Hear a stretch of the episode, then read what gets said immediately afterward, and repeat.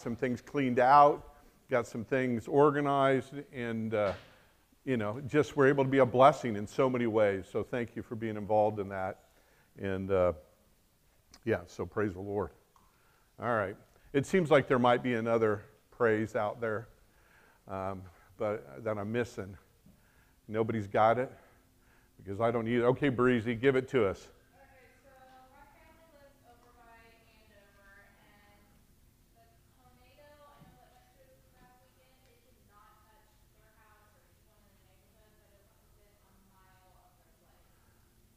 And Breezy has two brothers who have homes in that area missed them too.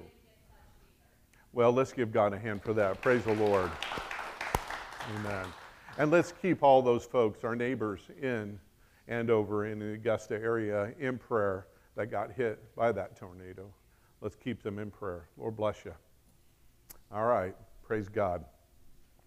Well, this morning we're going to continue to launch into our study of the book of Acts. And um, you know, it's, we've kind of come to a chapter where we got to stall a little bit uh, because there's more to talk about than when we first broached it. And I'm, and I'm excited to talk about it. You know why I'm excited? What's kind of funny is we used to go to Mexico on a mission trip every, every two years. And we've been doing that for years. And uh, our youth just went to a different place, but that's kind of in transition right now.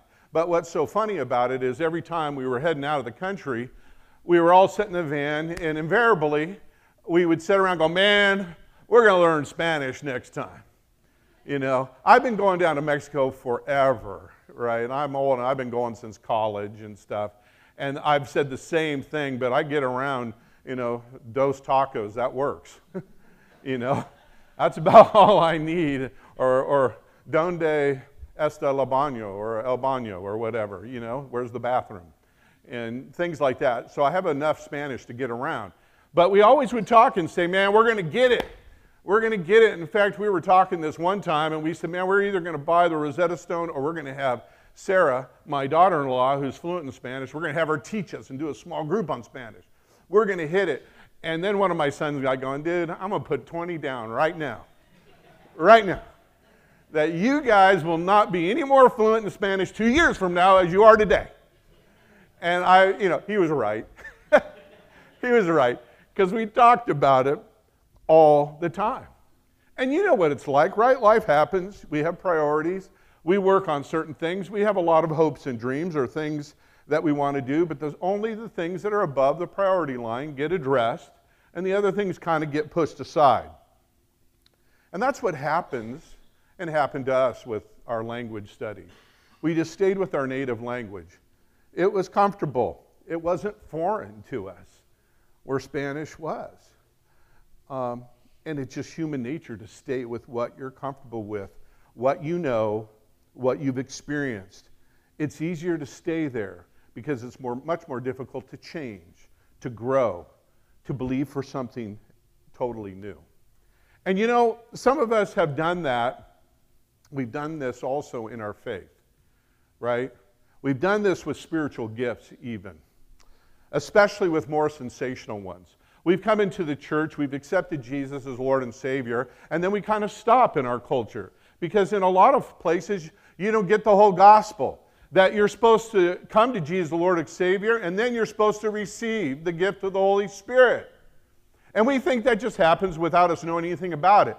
It doesn't just happen. Yeah, Christ comes and lives in your heart. He's promised to come live in your heart, and He does through His Spirit. But He's also promised to give us power. We just read that in Acts 1 to be witnesses.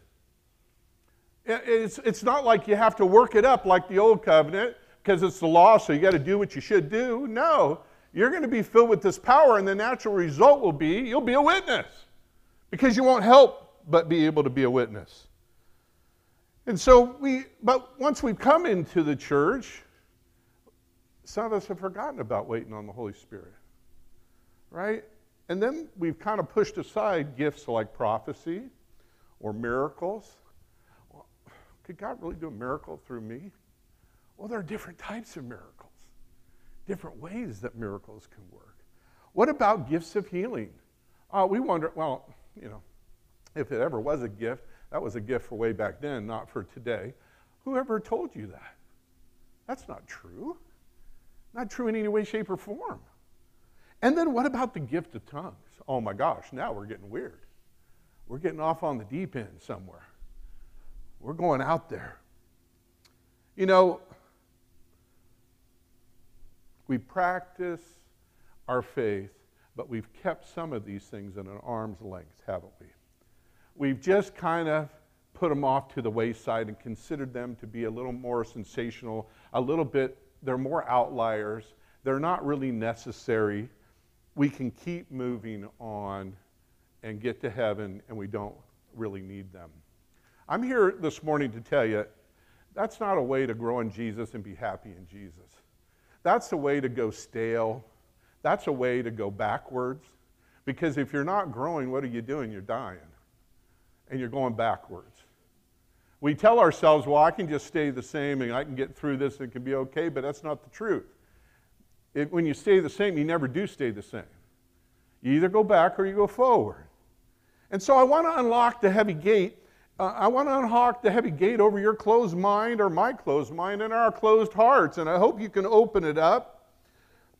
And I want you to take a new, simple look at the gifts of the book of Acts and the book of First Corinthians Paul talks about this gift that was in Acts 2 as well this gift of tongues or spiritual language. Um, we want to take a look at that today. And we want to define it. I've done that maybe once before in the church, but I want to do it again. And we want to define it. And we want to define it because there have been abuses. And, some, and, and the reason Paul wrote first, or 1 Corinthians chapter 12, 13, and 14 were because of those abuses. And so there were, have been abuses. We've experienced abuses, but we've thrown out the baby with the bathwater. And, and I'm here to tell you that's not to our, it's to our detriment that we've done that. You don't want to throw the baby out with the bathwater. So this morning, do you, ha- do you feel like you have a good grasp on this biblical gift of tongues? Are, are you good with it? Are you accepting it? Or are you cringing with right now as I'm beginning to talk about it? And, and would you even be cringing if we exercise that gift? Would that just, okay, no. So here, we're going to begin this morning, and we're going to read some of the flagship passages that really speak about this promise, baptism in the Holy Spirit. And, and we said we'd get that. That would give us motivation and power and guidance to be Christ's witnesses. But also, in the midst of that, the Bible tells us that there were tongues that came like fire they lit upon all the disciples who were gathered, and what did they do? They spoke in other tongues. We want to talk about this gift of tongues, this tongue that declared God's wonder in an unknown language. So, if you've got a Bible, you're going to open it up to Acts chapter 2, and then we'll look into 1 Corinthians as well. Read with me God's word.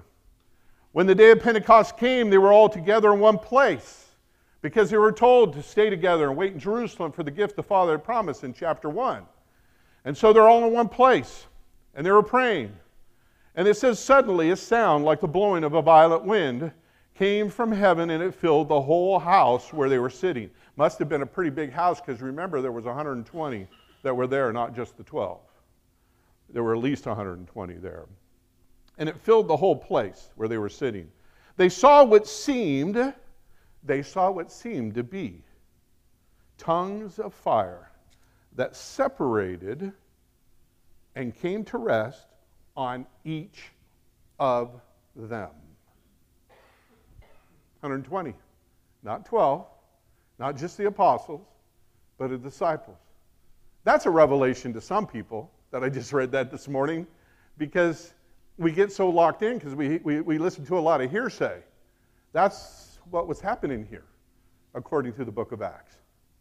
And let's keep going. And it says that it separated and came to rest on each of them. All of them were filled with the Holy Spirit. All of them were filled with the Holy Spirit. And they began to speak in other tongues as the Spirit enabled them. Now, they were staying in Jerusalem, God fearing Jews. Why? Because it was Pentecost. So they had all gathered.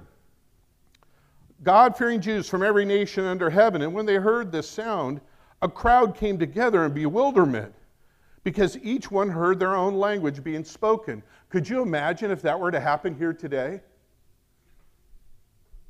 and, and we have the doors open, or at least we have one door open, and, and people were to hear us all speaking in a different language, uh, it'd be crazy, especially if the world had gathered around here for some reason in Wichita, Kansas,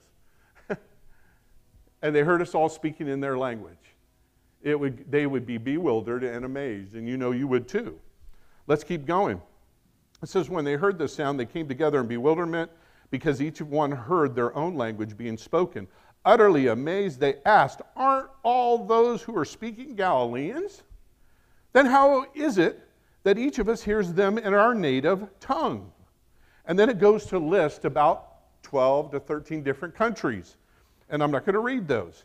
And then it says we hear them declaring, down in verse 11, declaring the wonders of God in our own tongues. Amazed and perplexed, they ask one another, What does this mean? Some, however, made fun of them and said they've had too much wine to drink. Right? They weren't curious. They just said they had too much wine to drink.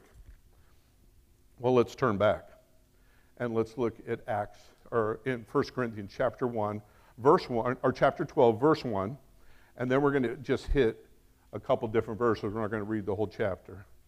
Verse 1 of 1 Corinthians that Paul wrote, chapter 1, or chap, chapter 12, verse 1, says, Now about the gifts of the Spirit, brothers and sisters, I do not want you to be uninformed.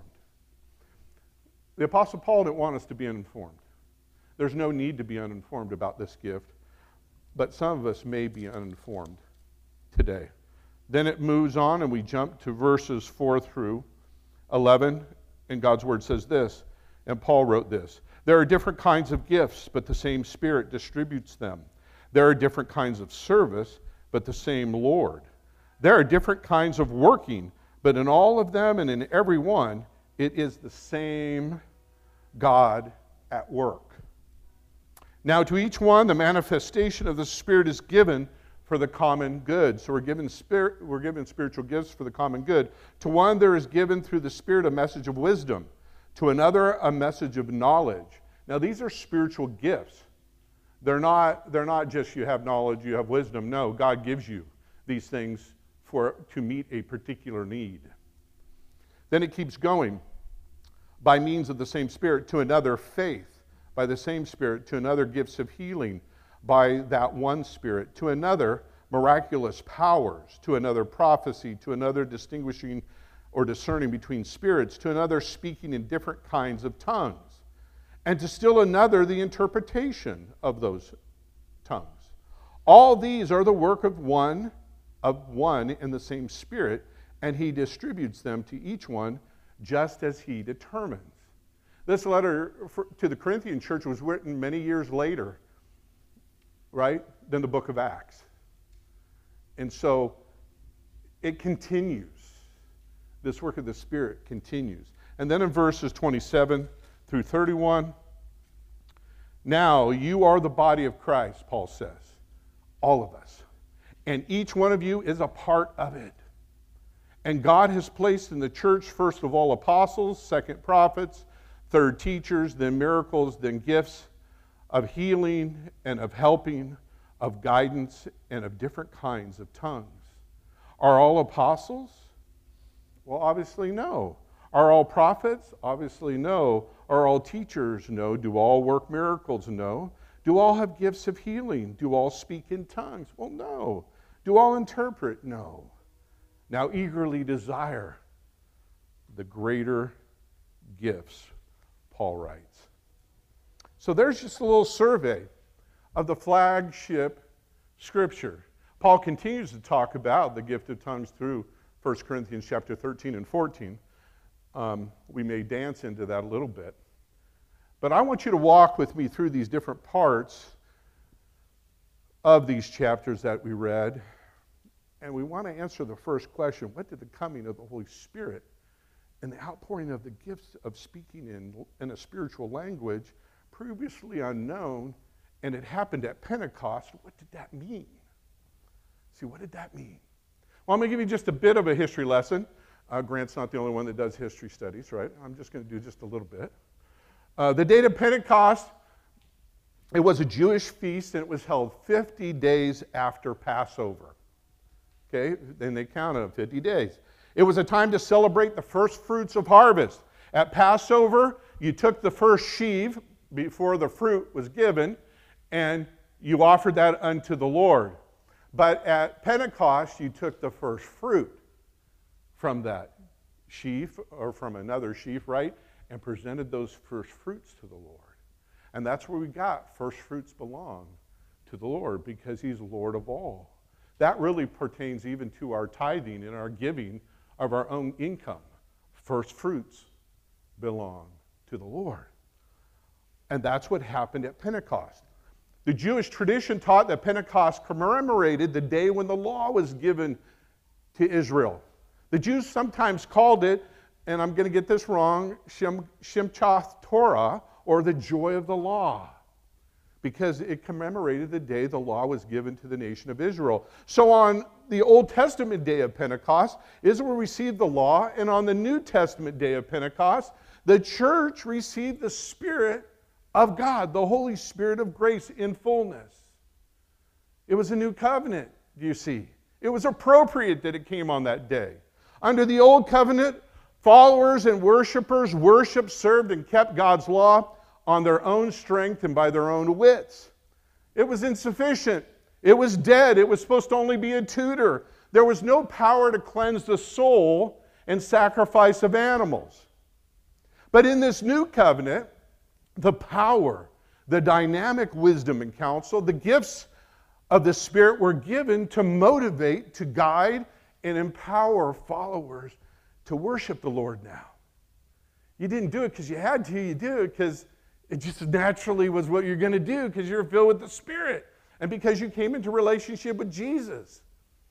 And so this new covenant and this Pentecost signaled this that there's a new way to worship, a new way to serve, a new way to witness in power, to grow in holiness, because God had given it. And in the manifestation of this gift of tongues, see, on this day of Pentecost, when the Spirit came, this 120 who gathered, they gathered in prayer, and when that, that gift of tongues came upon them, they declared God's wonder and His goodness back to God in 120 different foreign languages. And it came as a result of the filling of the Spirit.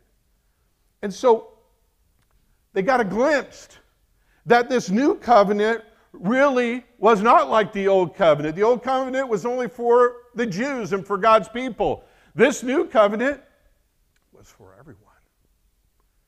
Every people group, every language group, this new covenant was for.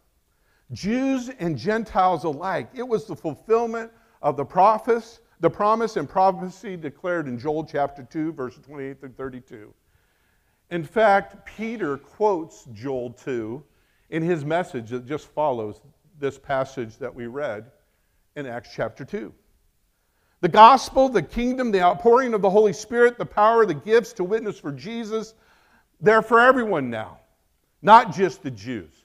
They're for everyone now. They're for you. They're for me. They're for anyone who will receive them, anyone who is open to them. They won't be forced upon you, but if you wait for them in prayer and you look for them, they'll come. They'll come. The old covenant is gone, the new covenant has come. It has come. And that's the first thing we've got to get from this passage have you and I waited for the, like the first disciples waited? Have we waited for the promise and power of the Spirit? Have we trusted, trusted the promise of the Father that He gave to us that it will come? Are we witnessing and serving now in the power of the Spirit, under the motivation of the Spirit, under the overflow of this promise?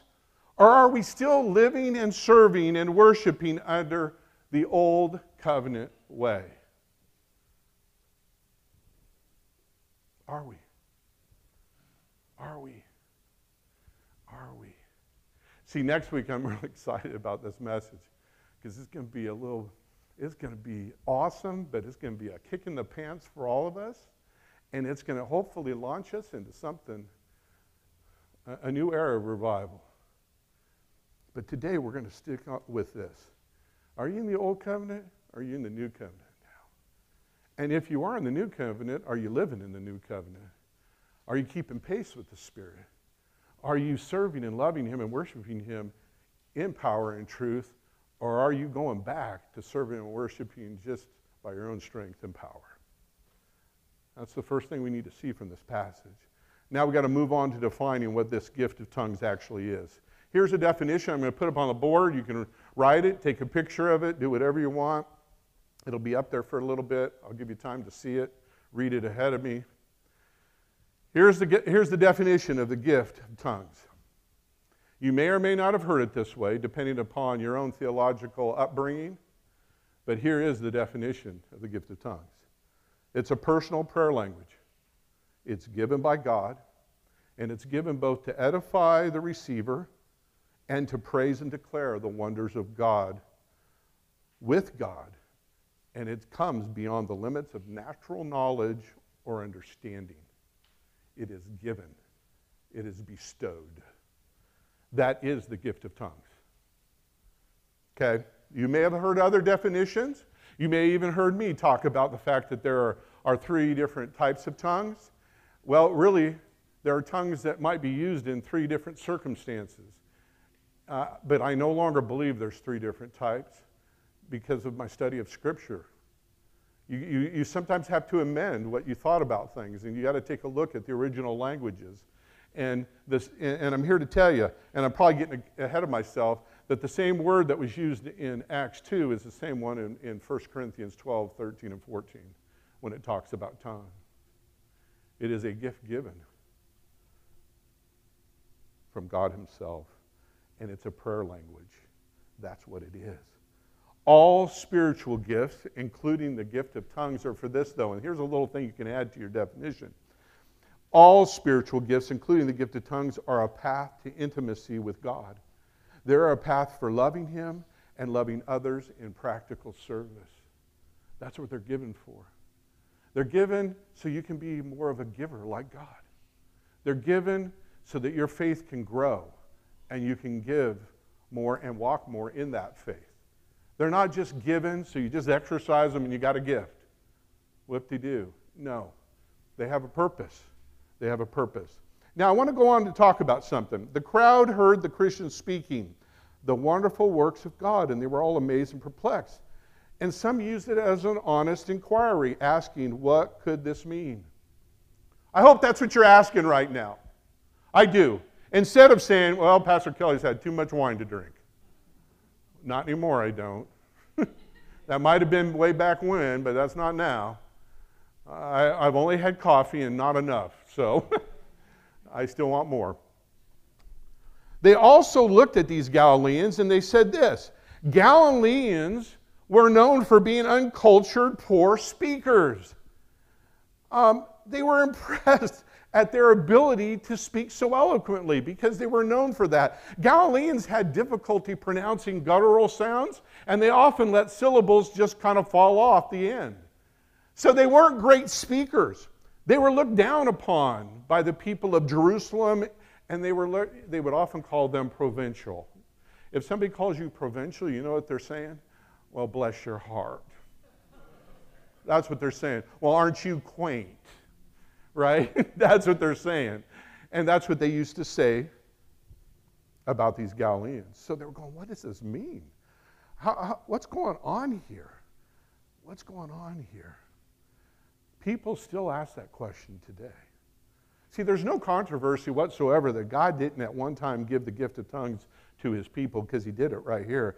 But some of the, the major question really is, is what's God's purpose for the gift of, of tongues today, or what was it then? I'm here to tell you, uh, 1 Corinthians chapter 14 says that it was a sign for unbelievers. I think it is. But some will say, well, it was a sign for unbelievers and it was a sign for the time where these, these disciples miraculously communicated the gospels in diverse language to different language people groups. But since we don't need that anymore, and that sign was for that day to establish the church, we don't, we no longer need this gift that gift's gone by the wayside. That gift kind of faded out and it wasn't used anymore. Uh, that's not true, but that's what people say. Others argue that the gift of tongues, while assigned to unbelievers, was also, according to 1 Corinthians 14, it's a primary gift of communication between believer and God. And it's a gift still given today. It is a gift still given today. But it's a prayer language. I want you to notice something. The people heard the disciples speaking these languages, and they heard them speaking the wonders of God in their own native tongue. They t- declared his praise. Uh, what the group heard, they merely overheard the disciples worshiping the Lord and praising and blessing him. That's what they heard. These disciples were not discipling them, or these disciples were not trying to reach them for Jesus. These disciples were in worship, blessed of God, experiencing God in His goodness, His tangible presence in power and in reality, and were giving that praise back to God as He gave them ability. And that's what they heard. That's what they heard, and that's what drew, drew them to the disciples. The crowd had a common language. You know what it was? It was Greek. And that's why when Peter, in the next passage after this one, preaches a whole message to him, and what's he preaching to him in? Greek. Why didn't he use one of the spiritual languages or tongues? Well, it's because it's not for evangelism, it's for praise and worship. It's for edifying yourself, but also edifying God and blessing God and being a conduit for his praise to this planet. It's not what we thought. So tongues has an important place, but here, tongues has an important place in the devotional life of the believer, not so much in the gathering of the church. In fact, when it gathers in the church and if tongues are expressed, there needs to be an interpreter that expresses it because that prayer and that praise is directed to God. And so, if anybody is going to be edified by that, there has to be somebody who interprets that and gives and receives the spiritual gift to interpret that. Therefore, tongues are not exercised all that much in the church. In the early church, they said if you gather, you might have one or two, and then, you know, speak in a tongue, and then you have an interpreter. You can do that if God so deems it and if you feel it's appropriate. But it took a much more minor role than we might think. But it still had a role in the church. So, speaking in other tongues, speaking these spiritual languages, it's the same word, the same gift in Acts 2 as it is in 1 Corinthians 12, 13, and 14. And, and, and so that is important to know. Now, another thing is this there are some folks who feel the pressure in some denominations that if I'm filled with the Spirit, I, I have to speak in another tongue. And that's what they say, because that's what they're taught. And so they feel the pressure to speak in another tongue because they want to convince themselves they're filled with the Spirit, or they want to not feel embarrassed. They want to convince other people they're filled with the Spirit. Um, you don't have to do that. You don't have to do that. And so it's caused other people to say, well, these people are just speaking gibberish. This isn't a true spiritual language, it's not of God. That happens. It does happen. I've witnessed it. Uh, I know it happens. I've also know that the devil can give you a spiritual language. Did you know that? Well, I'm not going to go into that. I'm not going to, we're not going to talk further into that. I'm just going to state that.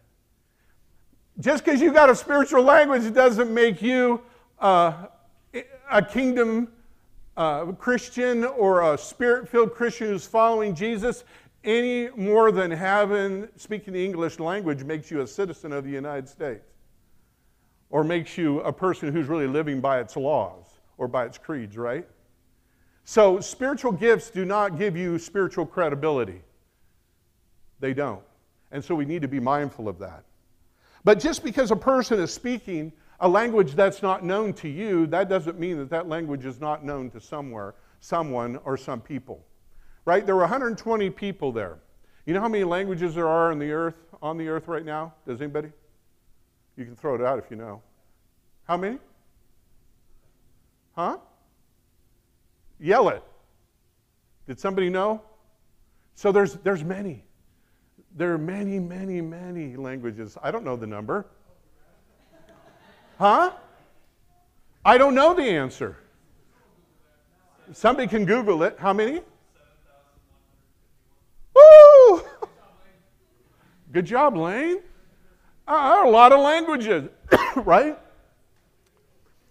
So that means that some of these people, there were only 12 or 13 people groups that they listed in Acts 2, right? So only those people heard him, but if there were 120 that got spiritual languages, there were a lot of languages that nobody knew what it was. And it could have easily sounded like gibberish.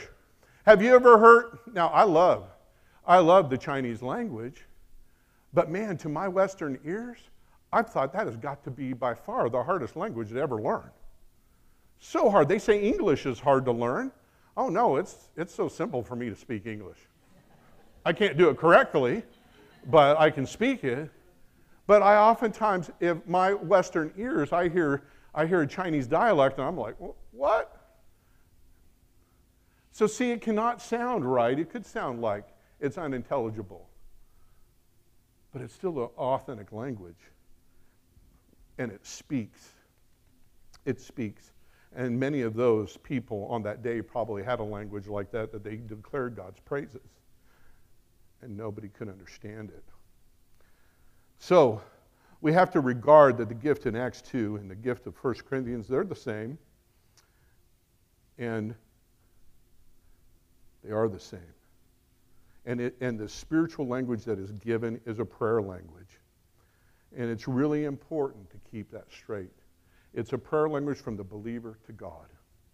That's what the language is about. Well, I want to, before we get too far, because I'm going to have to keep going, I want to talk about some misconceptions about spiritual languages and the gift of tongues. It's a gift for today, it's a prayer language, but there are some things that have become real stumbling blocks for people. The first one is this speaking with tongues is neither unbiblical nor outdated. The majority of Christian theologians, biblical expositors, they've argued for the timeliness of the availability of this spiritual language in worship and prayer. So it has a leg to stand on. Great Christian leaders of the past and of the present have been used by God to bring great revivals or great blessings such as John and Charles Wesley and many other modern day folks, because they've experienced this gift and they've given it credibility. And we still sing their hymns today, Charles Wesley and John's, don't we? They were the, they were the pioneers of the Methodist Church. I'm not sure if tongues has experienced much in Methodist Church. Any Methodists out there that know? Okay. Okay. I didn't really expect an answer, but thank you, Heather. That's true. it's true. It's true. And Jason, I pretty much said that for Jason's benefit, because Jason grew up Methodist. I don't mean to slam Methodists. I'm sorry. I don't. That wasn't my idea. So this idea of not needed or early church only, it, can, it cannot be found in God's Word, especially not in the Corinthians book or in Acts, either one. So it is a legitimate gift and it's biblical, it's not outdated. Here's the second thing speaking with tongues is not necessarily an emotional or otherworldly experience. It's not necessarily that. God's gifts are supernatural, but his ways of working them out are not weird or bizarre. They just aren't. That's not God's way. God is a gentleman, the Holy Spirit is a gentleman. God will never dominate us, He never wants to. He always invites us and welcomes us. He's not going to take us over. The evil one is the one who dominates and controls and tries to abuse and use you. But, the, but, the, but God Himself will not do that. To speak in tongues is not to cast off all control of your mind or your body or emotions, nor is it to indulge your body or emotions to some point of spastic or goofy antics. It's not to do that either. Now, there are some who are filled with God's goodness and love, and they, they just they don't have much maturity. They don't have much emotional stability. And so it, it comes out of them very bizarre, right? And I've, I've had those experiences where I'm turning around, I'm looking at them, I'm telling them, dude, get a handle on it. You know, because it was so obnoxious and annoying, it was incredible. Right? God doesn't do that. We do those things.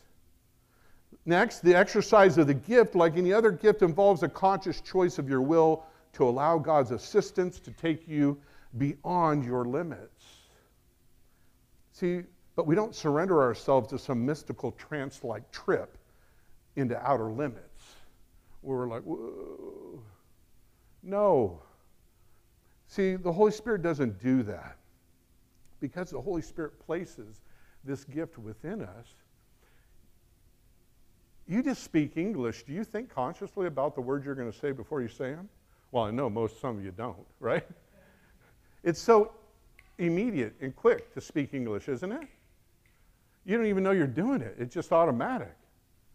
Well, when a gift of tongues is given to you, it's just like that.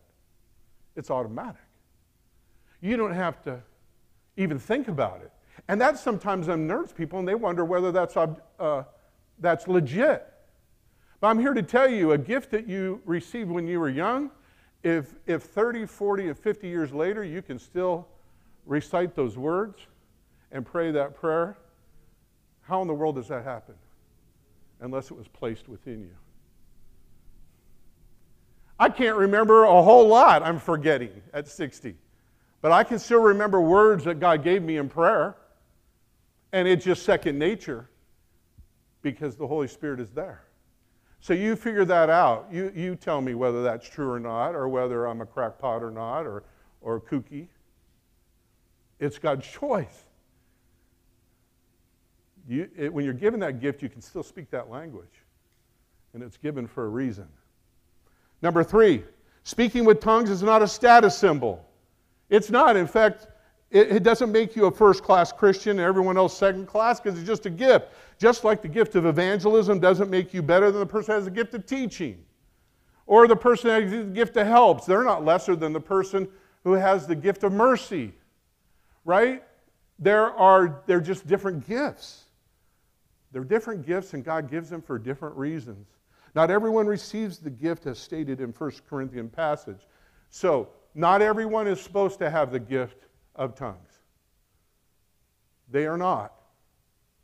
Paul even said that. Does everyone do this? Does everyone do that? Does there? No.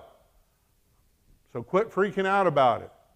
Paul also said, I speak in tongues more than all of you. The Apostle Paul said that. Oh my gosh, he's scandalous. No, he's, he's just a, a genuine follower of Jesus. So it's a legitimate gift. And it's not the supreme evidence that a person is filled with the Spirit or walking by the Spirit. What is the, the supreme evidence? It's you practicing and growing in the fruit of the Spirit, which is talked about in Galatians 5. And love is the chief one of it you growing in more love, having more love within you, having the power of love, serving from the power of love, and all the other fruits, the fruits of joy. Those are the evidence of the Spirit, not speaking in tongues. I've known of people who spoke in tongues and had spiritual languages, and absolutely that's all they had. And you didn't see Jesus in them. So it doesn't really witness of the presence of God right? And number four, speaking with tongues is not a substitute for spiritual growth, and I've kind of alluded to that. Growing to maturity as a Christian requires growing in practical knowledge of God, growing in His Word, growing in trusting Him and His promises, and pursuing His character as He described His full character in 2 Peter 1 3 through 11. And I'm not going to read that passage, but you need to read it. 2 Peter 1 3 through 11. It talks there about what his divine power has done for us. And we need it to live a godly life. We need it to be able to operate in the gifts to his glory instead of to our own. So growing in maturity always involves close relationship with other believers who encourage and instruct and keep us accountable. And, and that passage will allude to that too. So read that passage. Read that passage. So finally, this morning, Speaking with tongues is not divisive. How many people have ever heard that said in the church? The gift of tongues is divisive. Wow, you guys aren't old enough. Do you know that my wife, yeah, you've heard it. My wife and I, I we, were, we were told the, that we were the devil if we ever taught on that. We were told that we were enemies of unity if we ever taught on that. Do you, do you think that shuts you up when you're young? It works too. Because you feel like, wow, this is a hot topic. Why are people so freaked out about it? Well, it's because they don't know. There are a lot of knee jerk reactions, a lot of abuses that have occurred. And because of those abuses, people have thrown the baby out with the bathwater. Well, we, we had to grow through a lot of that. And we had to work through a lot of that. And now I know I have an opportunity to take all the, the garbage off. I'm safe. You can talk to me about your questions about it, and I won't be alarmed. I don't have a bias about these gifts. I didn't grow up under a bias because I didn't grow up in the church. I grew up under studying the scriptures and then coming to God and letting God tell me. And did I ever struggle with wondering whether the gifts God had given me? I have a lot of different gifts. You do too. I struggled with every one of them, whether they were from God and, and I could operate in them. Every one of them. Not just the gift of spiritual languages. Because I, I wasn't sure and I wasn't certain and I was insecure and I need to grow in knowledge. So if you're doing that too, that's okay. But I'm here to tell you today this, this gift is not divisive. It's a beautiful experience when it's exercised by the guidelines of the Bible and used wisely. All spiritual gifts, including the gift of tongues, are a path to intimacy with God and for loving others and loving Him in practical ways. Don't, don't exit out if God has given you it or if He wants to lead you in it. Don't minimize it. Paul says, do not forsake the speaking in tongues. Because don't consider it wasteful. Even though it's not the top gift, don't toss it out because it's an avenue for intimacy with God. Wow. And you might be asking, and I, I need to tell you here, what, what benefit does it give you? What benefit? How does it edify you? When God gives you a spiritual language like that, you think it's very easy to ever believe that your prayers don't matter? See, you begin to believe your prayers matter. They do, because God gave you a prayer language to use and to express your, your, your intercession with Him through it. Do you ever, do you ever, you ever wonder whether God is with you or cares? Or if God thinks you're worthy to, to, to be given gifts to or to follow? Well, you, you receive a gift, that a lesser gift like that, you begin to believe that all gifts are possible because you operate in faith and, you, and you're seeking the Lord. It lets you know that spiritual things aren't done by your own power. They're not done because you're smarter or you've got the scientific method or you put together things right. They're done because the power of God is there and He says, I'm going to do them. And you begin to believe those things by faith. Because if God could give you this simple prayer language, God could do anything He wants to do. And you begin to believe that. There's so many things that can happen in this gift and that it affirms within you as a believer. You begin to pr- believe your prayers matter. You be- begin to believe all people groups matter because whoever spoke that original language, God cares about them. Even though you may not have been ever given the gift of interpretation. And it becomes very dear to you. Though the gift of spiritual language is considered a lesser gift, it is still value and it has an important role in God's body. There's so many more benefits. Paul exhorts us to desire all the gifts. My question to you this morning are you open to receiving the gifts of tongues? I don't know about you, but I wanted to receive everything the Lord had for me. I wanted it all when I came to Jesus. And I kept searching to determine, am I in this? Do I got it all? And I've had no regrets. I hope you want it all too. And if you, you don't want it all, what are you still holding on to? What's causing you to hold back from the gifts of the Spirit or from the Holy Spirit filling you? From the Holy Spirit giving you avenues through which you can know Him better, love Him better, and serve other people better? What's keeping you from those things? Why don't you stand with me this morning? God is good. God is good. Let's pray for each other. Amen. Why don't you just put your hand on the person next to you as we declare our, our, our solidarity with one another? Just put a hand somewhere on, on the person next to you and let's pray for each other. Lord Jesus, we pray that you would so move within our midst that we would not be afraid of your presence or your movement. God, where we have not been hunger, where we have not hunger and thirst for righteousness, where we've had just 50 cents of you in a brown paper sack and we've been satisfied, God, get us unsatisfied because we know there's so much more for us.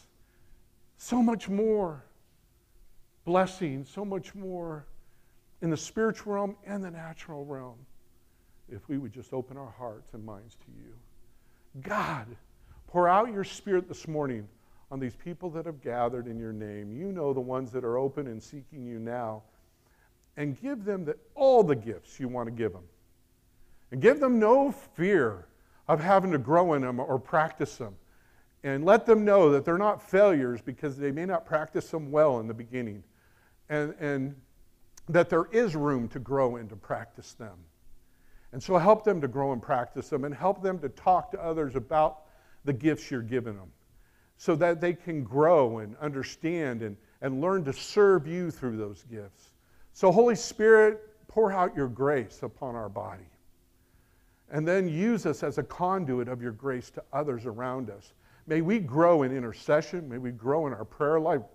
May we grow in our praise and worship life. May we grow in every other area of our life because your Spirit has come and we've surrendered to you and we've waited upon you and we've trusted it and we've received it. And so we love you, Lord, today and we thank you for your word. Bless us as your church. It's in Jesus' name we pray. Amen.